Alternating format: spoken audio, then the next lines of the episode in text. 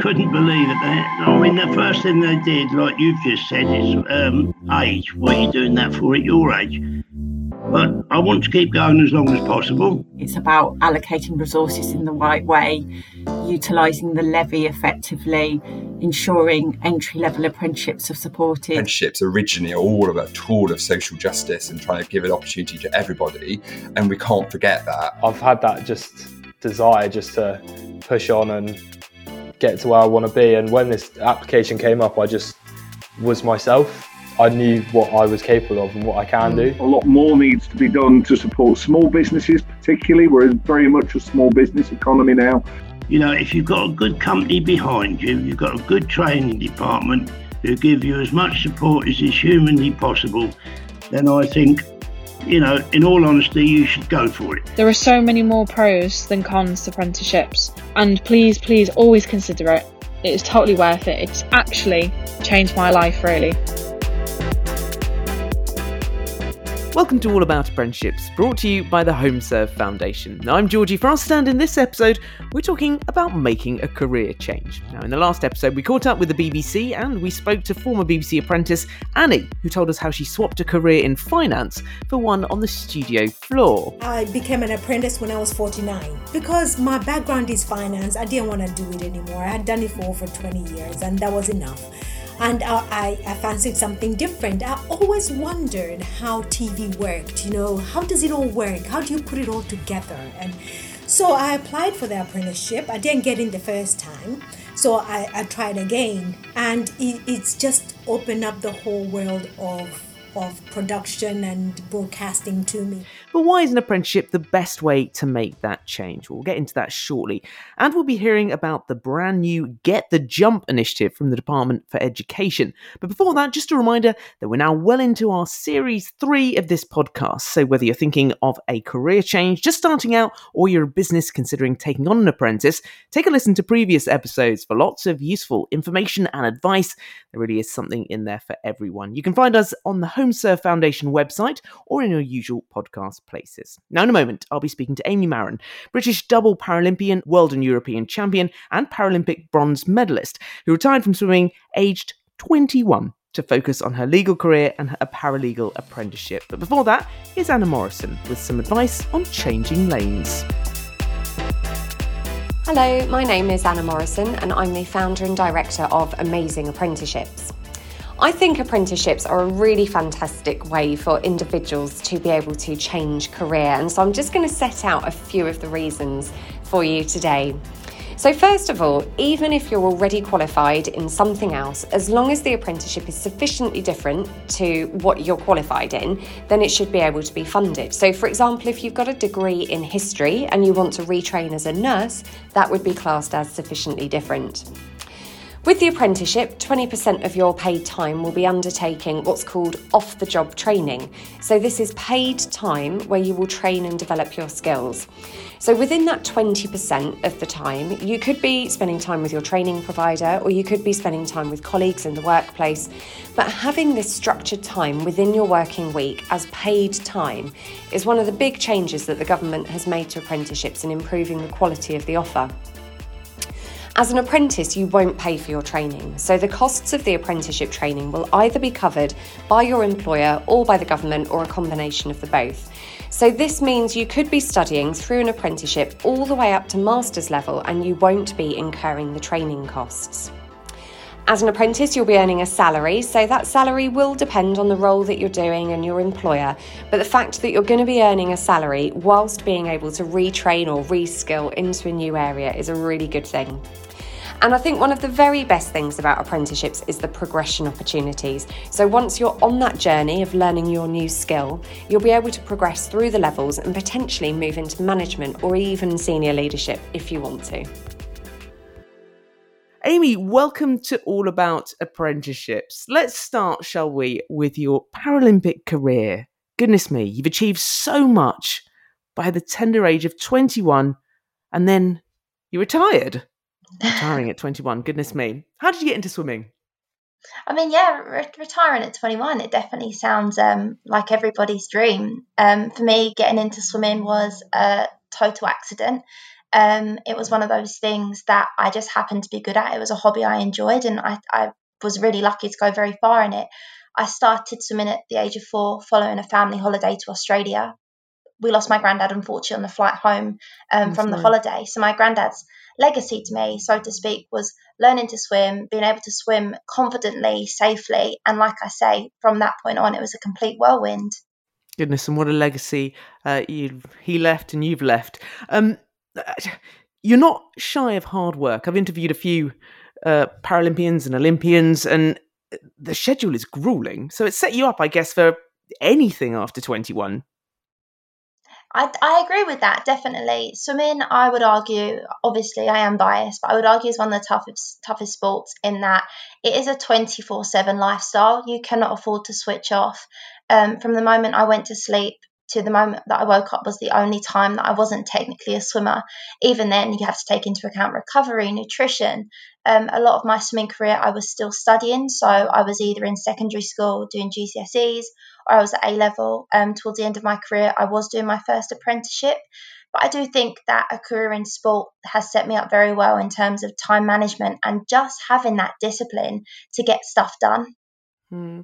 While sports people do have a, a shorter career span than perhaps the rest of us. 21 is young to retire.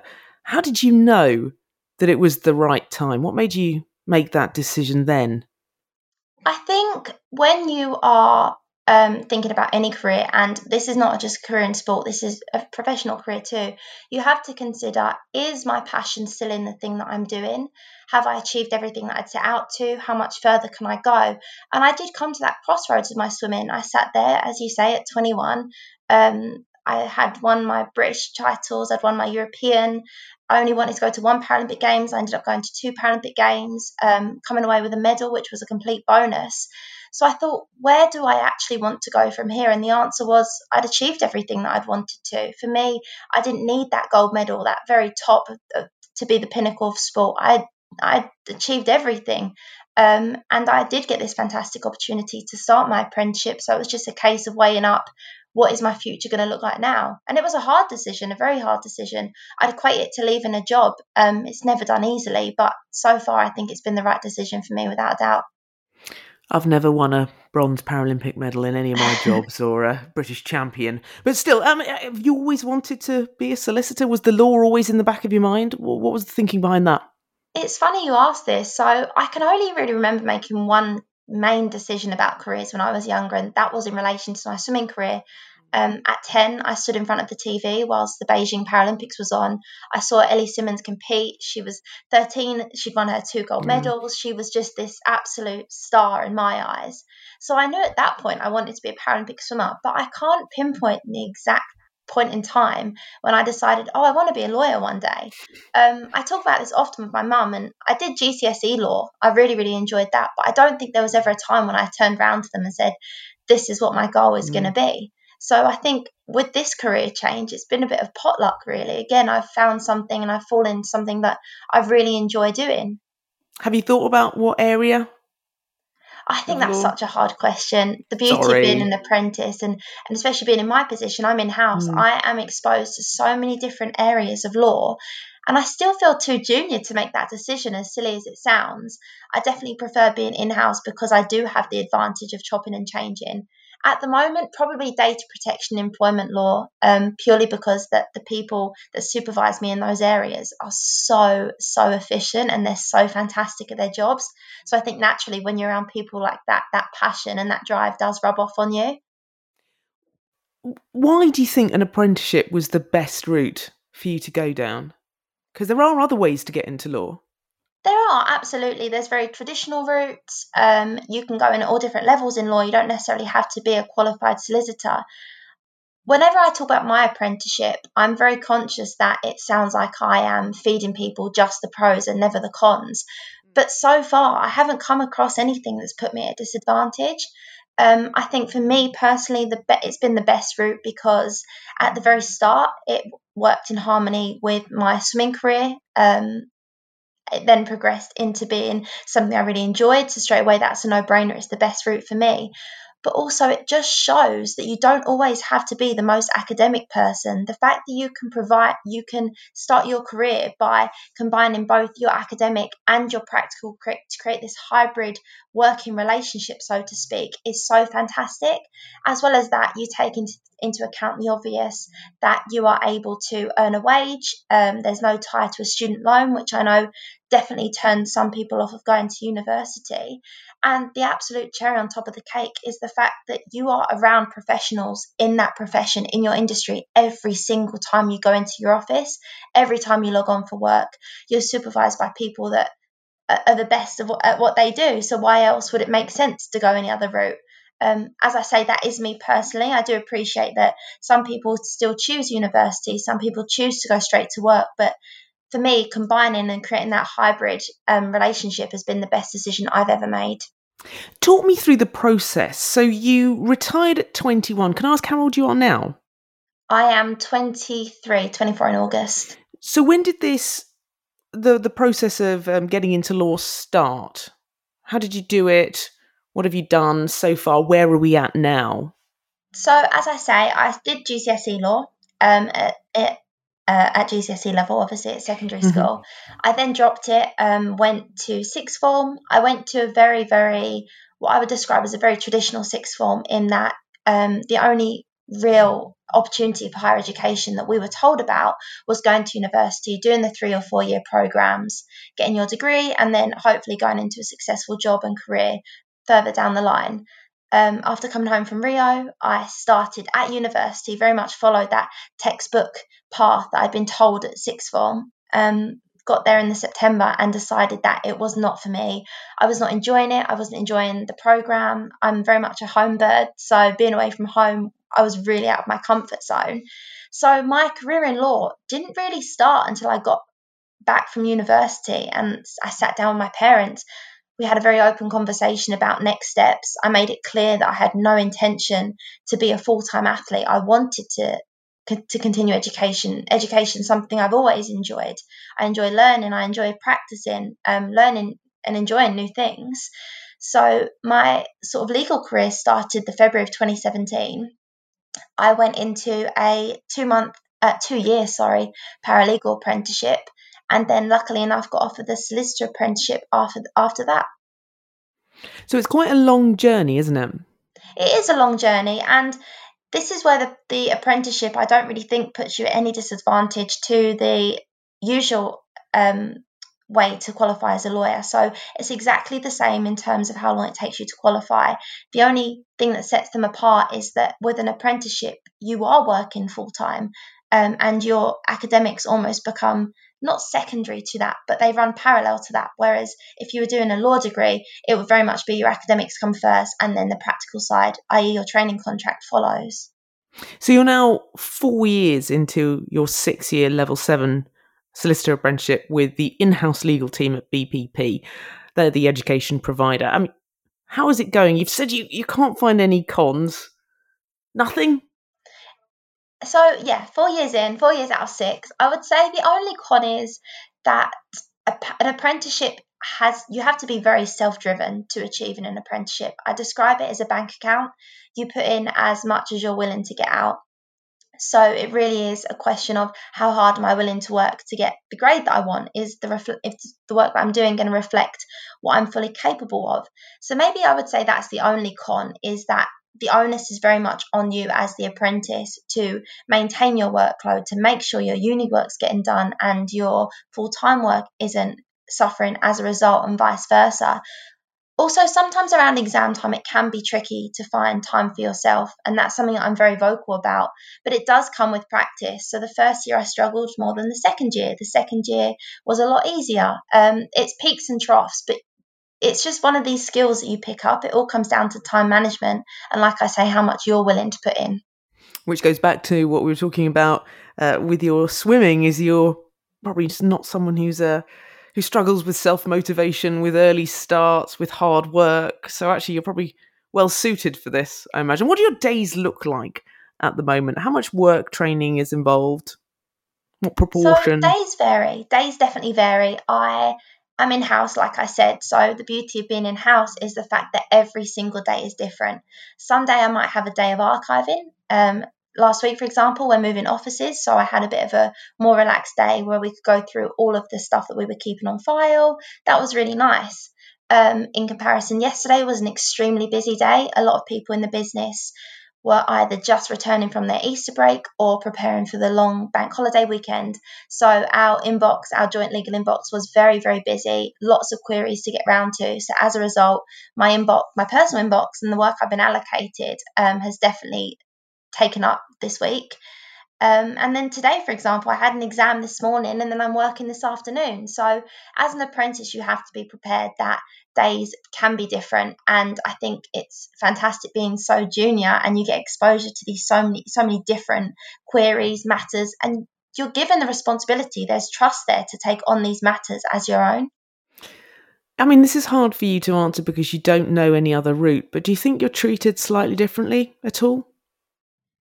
I think it depends who you speak to, if I'm being honest. I do think there are some people that still see apprenticeships as, um, or apprentices in particular, as those that weren't very successful in getting into uni. So they've had to go to uh, the, down the apprenticeship route because that's the only option left to them. Alternatively, I think there's people, particularly within in the legal industry, that are really embracing this new way of learning and embracing the fact that in a couple of years' time, as the popularity of apprenticeships grow, we are going to have this fantastic dynamic workforce that are able to offer you academic knowledge as well as practical knowledge. Um, and I do think that hopefully that that momentum will continue. I mean, it's come a long way since If I feel even since I left sixth form. When I left sixth form, I was under the impression that apprentices were only in trade, so plumbing, electricians. My dad was a painting and decorating apprentice when he was 16, and you skip forward six years to now, um, you can be a qualified nurse, a qualified lawyer. There's so many different avenues, and I really do hope that keeps going. Tell us about this new initiative, Get the Jump. So, the Get the Jump campaign, I'm collaborating with the Department of Education on. It was launched early this year and it's just there to help guide young people and help them and educate them to make the choices to choose something that's right for them um, once they leave school at 16 or 18. I think it's fantastic. Personally, I wish that I had been aware of it when I was younger. Um, I chose to get involved, especially, like I say, because I wish that was there and I could have started my apprenticeship journey a little bit earlier. The website is a government website. You're able to log on. There's it lays out all of the choices for you. I wish I could could share my screen with you. T level T level apprenticeships, level seven apprenticeships, traineeships. It's just opening this idea that you don't, and open the conversation that you don't have to know where you're going right now, but it's okay to put that on hold, explore your options, and then maybe push it further down the line or take time to appreciate your options. Indeed. Um, finally, what would your advice be to anyone thinking of a career change? I would personally say make sure you reach out and utilize the resources to you. I've already ju- um, recommend, recommended the Get the Jump campaign. I would also use sources such as the National Career Service. They've got a web chat function which enables you to talk to a career advisor, speak to friends, family, speak to career advisors at school if if you have the option to do so. Just really try and get a better picture of what do I enjoy? What am I good at? And where can I go from here? Don't just think you're isolated to one choice like I did and then happen to fall and stumble into something that you really enjoy. Try and educate yourself from the start and, and really utilize the, the potential of your future. You say you fell, but I don't want you to diminish the the magnitude of the decision that you made. Uh, yes, you were a younger age, but you know there will be a lot of people listening probably not very happy in their jobs, thinking I, you know, or thinking I could have been a solicitor, and you know, maybe it's not too late, but it's it's that difficult decision that needs to be made. What, if any, advice do you have to make that choice? I would say there's two pieces of advice, and this is exactly what I do. I would say have an honest conversation with yourself, as silly as it sounds. Sit down and think, Am I enjoying this? Am I good at this? Could I be good at something else? Is there another passion that I found? Um, I would say that career changes are not that rare. There are a few career changing apprentices, even within my cohort. So don't take into account age or your background, anything like that. And then I would say make a pros and cons list. I make a pros and cons list for everything, and it actually started because of this this decide this decision to switch from sport to a professional career. There is no harm in setting out the good and the bad of each decision that you make, and sometimes I feel stepping back and putting your words on paper suddenly makes a decision so much more um, transparent. Fantastic advice. Uh, Amy, thank you so much. We wish you well in your future chosen career. Thank you also to Anna and to you, of course, for listening to this episode of All About Apprenticeships. If you want to get in touch to have your say on anything we've been talking about today, you can find the HomeServe Foundation on Twitter at HSV underscore foundation. Just use the hashtag All About Apprenticeships. And if you've enjoyed this episode, please do leave a rating and hit subscribe. It helps other people find us.